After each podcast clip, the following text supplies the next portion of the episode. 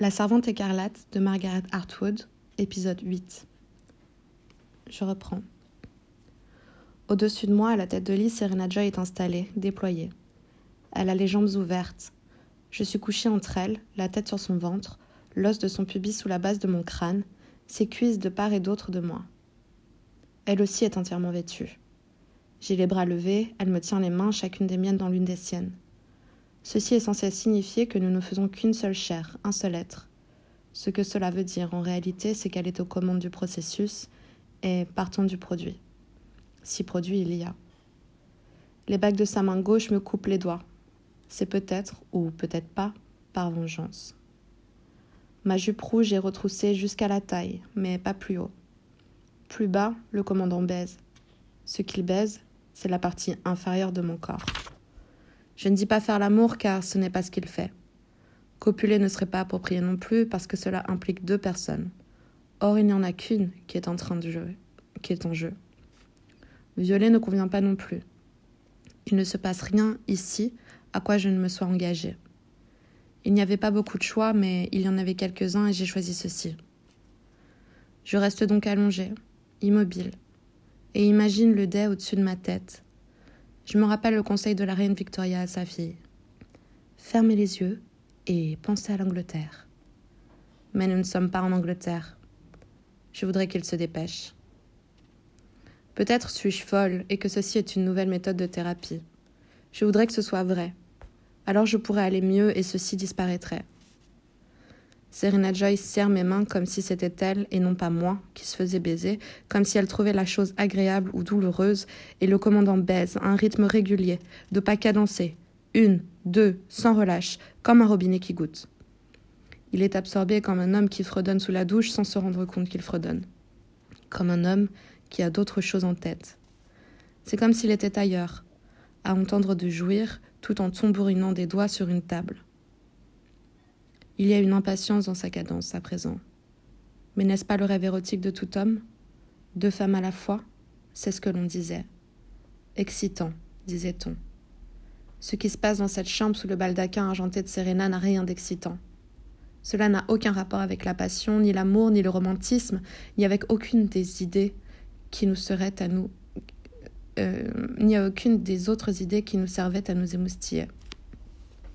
Cela n'a rien à voir avec le désir sexuel, du moins pour moi, et certainement pas pour Serena.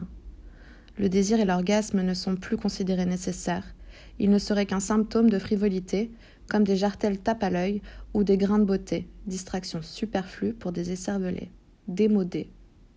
Cela paraît étrange que les femmes aient jadis consacré tant de temps et d'énergie à s'informer sur ces choses, à y penser, à s'en inquiéter, à écrire à leurs propos.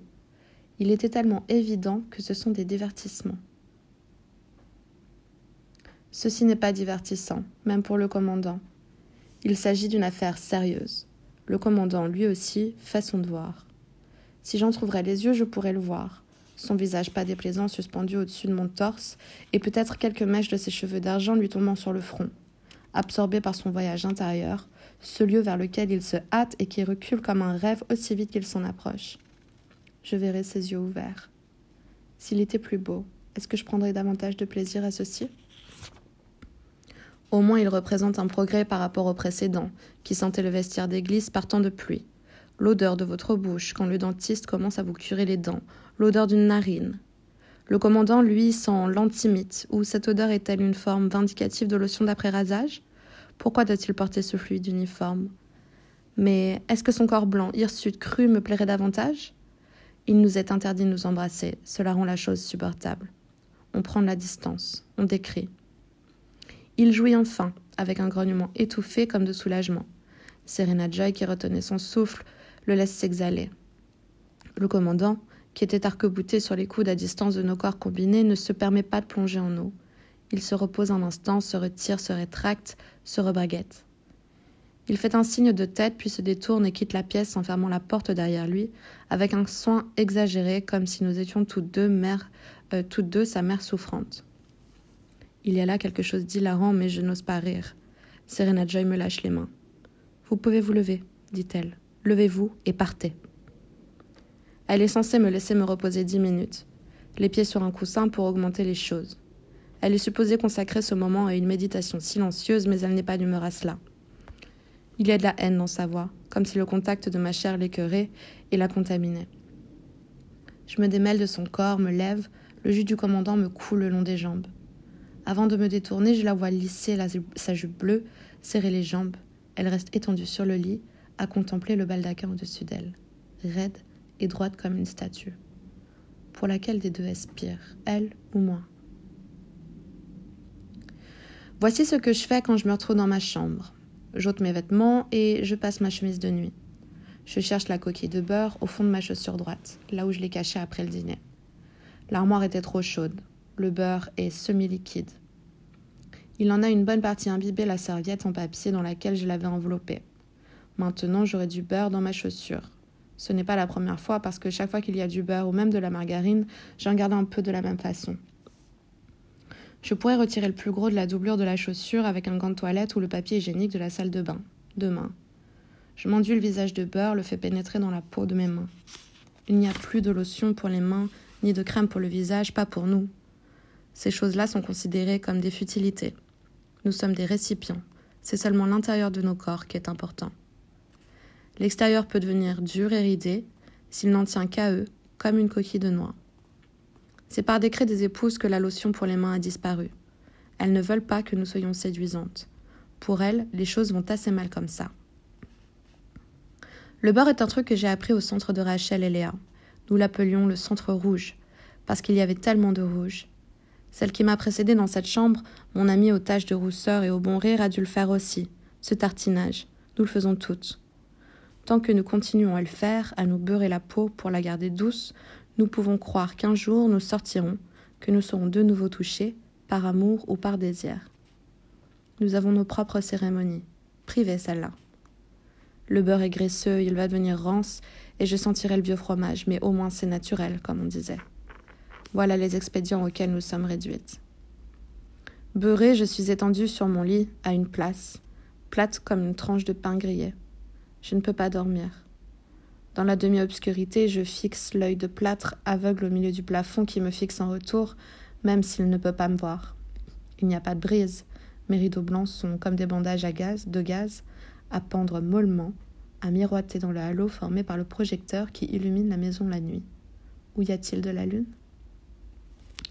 Je rejette le drap, me lève précautionneusement, à pieds nus silencieux dans ma chemise de nuit, vais à la fenêtre, comme un enfant, je veux voir.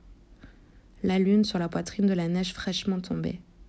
Le ciel est clair mais difficile à distinguer à cause du projecteur. Mais si, dans le ciel obscurci, flotte une lune toute neuve, une lune pour faire un vœu, éclat de roche ancienne, déesse, clin d'œil. La lune, est, une pierre et le ciel est plein de quincailleries meurtrières. Mais pourtant, mon Dieu, comme c'est beau. J'ai tellement envie que Luc soit là. Je veux être tenue et appelée par mon nom. Je veux être estimée dans des domaines, dans des domaines où je ne suis pas. Je veux être plus qu'estimable. Je répète mon ancien nom, me remémore ce que je pouvais faire jadis, comment les autres me voyaient. J'ai envie de voler quelque chose. Dans le couloir, la veilleuse est allumée, le long espace, lui, d'un rose doux. Je marche, pose délicatement un pied, puis l'autre sans faire de craquement. J'avance sur le tapis comme sur le sol d'une forêt, furtive, le cœur battant, à travers la maison nocturne. Je ne suis pas à ma place. Ce que je fais est totalement illégal. En bas, en passant devant le miroir en trumeau sur le mur du vestibule, je vois ma forme blanche, corps sous tente, cheveux flottant dans le dos comme une crinière, yeux luisants. Cela me plaît.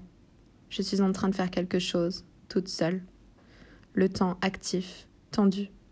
Ce que j'aimerais voler, c'est un couteau à la cuisine, mais je ne suis pas prête à le faire.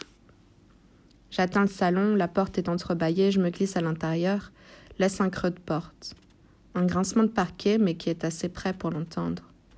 Je suis plantée dans la pièce, à laisser mes pupilles se dilater comme celles d'un chat ou d'un hibou. Vieux parfum, poussière de tissure emplissent mes narines. Un léger brouillard de lumière pénètre par les fentes autour des rideaux tirés provenant du projecteur, dehors, où sans doute deux hommes patrouillent, je les ai vus, dos dessus, de derrière mes rideaux, formes sombres, silhouettes. Maintenant, je peux distinguer des contours, des luisances, le miroir, les pieds de lampe, les vases, le sofa estompé comme un nuage au crépuscule. Que devrais-je prendre? Quelque chose dont on ne remarquera pas l'absence. Dans la forêt à minuit, une fleur magique, une jonquille fanée, pas une de celles du bouquet de fleurs séchées. Les jonquilles seront bientôt jetées, elles commencent à sentir. Mêlée à la fumée raciste de Serena, l'odeur repoussante de son tricot inachevé. Je tâtonne, trouve une table basse, palpe. Il y a un cliquetis, j'ai dû renverser quelque chose. Je trouve les jonquilles craquelantes sur les bords, là où elles ont séché, molles vers la tige, me serre de mes doigts comme d'une pince. Je la presserai quelque part, sous le matelas, la laisserai là, pour que la femme suivante, celle qui viendra après moi, la trouve. Mais il y a quelqu'un dans la pièce derrière moi. J'entends un pas aussi silencieux que le mien le crissement de la même latte de parquet. La porte se ferme derrière moi, avec un petit claquement, coupant la lumière. Je me glace. Porter du blanc était une erreur.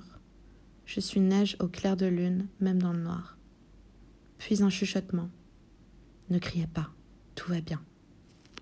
Comme si j'allais crier, comme si tout allait bien. Je me retourne. Une forme, rien d'autre, le brillant terne d'une joue dépourvue de couleur. Il fait, il fait un pas vers moi. Nick. Qu'est-ce que vous faites ici? Je ne réponds pas. Lui aussi est en infraction ici, avec moi. Il ne peut pas me dénoncer. Ni moi, lui. Pour le moment, nous sommes des miroirs. Il pose la main sur mon bras, m'attire contre lui, sa bouche sur la mienne. Qu'attendre d'autres de pareilles privations Sans un mot. Tous les deux à trembler. Oh, comme je voudrais. Dans le parloir de Serena, avec les fleurs séchées sur le tapis de Chine, son corps mince un homme totalement inconnu. Ce serait comme hurler, ce serait comme tirer sur quelqu'un. Ma main descend et pourquoi pas je pourrais déboutonner et puis... Mais c'est trop dangereux, il le sait, nous nous repoussons l'un l'autre pas loin. Trop de confiance, trop de risques, trop, trop vite. Je vous cherchais, dit-il, souffle-t-il presque dans mon oreille. J'ai envie de tendre la main, de goûter sa peau, il me donne faim. Ses doigts bougent, palpent mon bras, sous la manche de la chemise de nuit, comme si sa main ne voulait pas entendre raison. C'est si bon d'être touché par quelqu'un, d'être tâté avec tant de convoitise, de se sentir si avide. Luc, tu saurais, tu comprendrais. C'est toi qui es là dans un autre corps. Connerie. Je demande. Pourquoi? Est-ce si dur pour lui qu'il prendrait le risque de venir dans ma chambre la nuit? Je pense aux hommes pendus accrochés au mur. Je peux à peine me tenir debout. Il faut que je me sauve, retrouve l'escalier avant de me dissoudre complètement. Il a la main sur mon épaule maintenant et l'y garde encore, pesant sur moi comme du plomb chaud. Est-ce là ce pourquoi je mourrais? Je suis lâche, je déteste l'idée de la douleur. Il me l'a ordonné, Nick. Il veut vous voir, dans son bureau. Qu'est-ce que vous voulez dire? Le commandant, ce doit être lui. Me voir Qu'entend-il par voir? Est-ce qu'il ne m'a pas assez vu? Demain, dit-il à peine audible. Dans le parloir obscur, nous nous éloignons l'un de l'autre lentement, comme attirés l'un vers l'autre par une force, un courant, et en même temps écartés par des mains tout aussi puissantes. Je trouve la porte, tourne la poignée, doigt sur la porcelaine fraîche, ouvre. C'est tout ce que je peux faire. Chapitre 7 Nuit. Je suis couchée dans mon lit, encore tremblante. On peut mouiller le bord d'un verre, faire courir le doigt tout autour, et il émettra un son. C'est ainsi que je me sens. Je suis ce son de verre. Je me sens comme le mot brisé. J'ai envie d'être avec quelqu'un. Au lit avec Luc, sa main sur mon ventre arrondi. Nous trois au lit. Elle a donné des coups de pied et se retourner à l'intérieur de moi. Un orage de l'autre côté de la fenêtre. C'est pourquoi elle est éveillée. Ils entendent, ils dorment, ils peuvent être effrayés, même là, dans le sein apaisant. Cela fait comme des vagues sur le rivage qui les entoure. Un éclair tout près, les yeux de Luc virent au blanc un instant. Je n'ai pas peur. Nous sommes tout à fait éveillés. La pluie crépite à présent, nous serons lents et prudents. Si je pensais que cela n'arriverait plus jamais, je mourrais. Mais j'ai tort, personne ne meurt d'être privé de rapports sexuels. C'est du manque d'amour nous mourrons. Il n'y a personne ici que je puisse aimer. Tous ceux que je pouvais aimer sont morts ou ailleurs. Qui sait où ils sont et comment ils s'appellent maintenant Ils pourraient aussi bien être nulle part, comme c'est mon cas pour eux. Moi aussi, je suis une personne disparue. De temps à autre, je vois leurs visages qui se détachent sur le noir, tremblotant comme les images des saints dans les anciennes cathédrales de pays étrangers, à la lueur des cierges qu'on allumait pour prier près de leurs flammes, à genoux, le front contre le balustre de bois, dans l'espoir d'une réponse. Je peux les évoquer, mais ce ne sont que des mirages, ils ne durent pas. Peut-on me blâmer de désirer un corps réel, à entourer de mes bras? Sans lui, je suis moi aussi désincarné. Je peux écouter les battements de mon cœur contre les ressorts du sommier. Je peux me caresser par-dessous les draps blancs et secs, mais moi aussi je suis sèche et blanche, dure, grenue. C'est comme si j'effleurais de la main une plate de sec. C'est comme de la neige. Cela donne l'impression de quelque chose de mort, de quelque chose d'abandonné.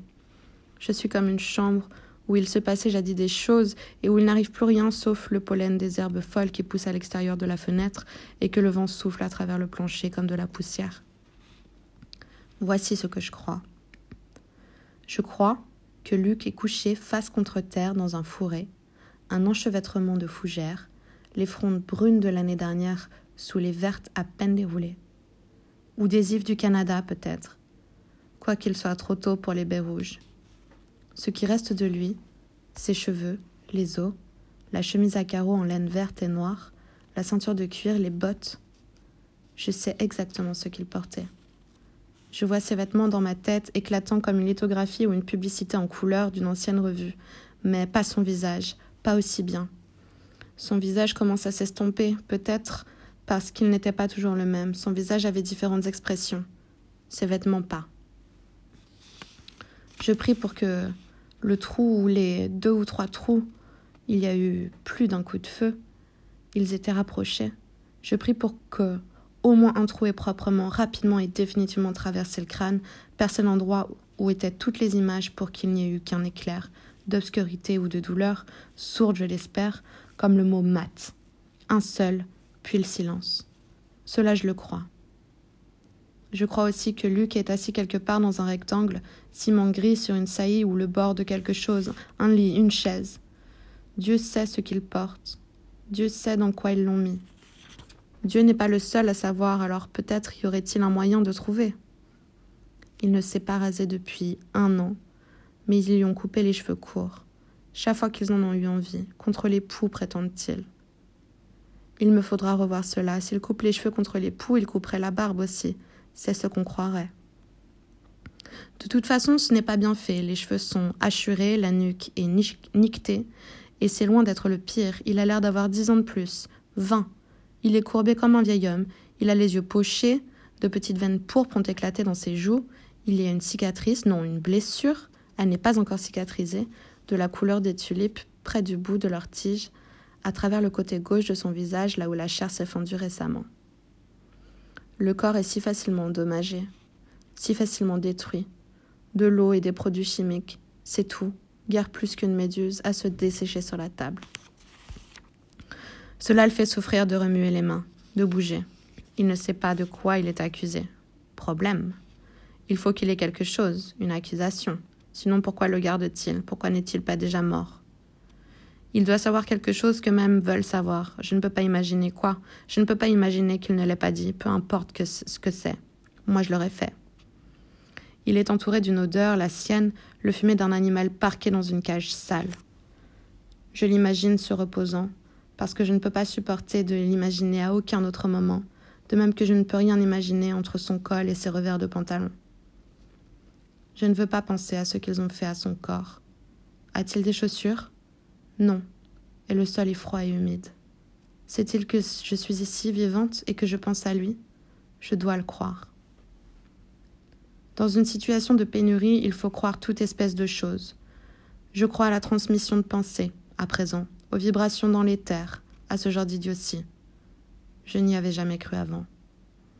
Je crois aussi qu'ils ne, pas, qu'ils ne l'ont pas attrapé, ou rattrapé, après tout, qu'il a réussi à atteindre la rive, à traverser la rivière à la nage, s'est sur la berge opposée une île claquant des dents s'effrayer un chemin jusqu'à une ferme voisine qu'on lui a ouvert avec méfiance d'abord, mais ensuite, quand ils ont compris qui il était, ils se sont montrés amicaux, pas du genre à le dénoncer. Peut-être était-ce des quakers. Ils le feront passer à l'intérieur des terres d'une maison à l'autre. La femme lui a fait du café chaud et lui a donné des vêtements de son mari.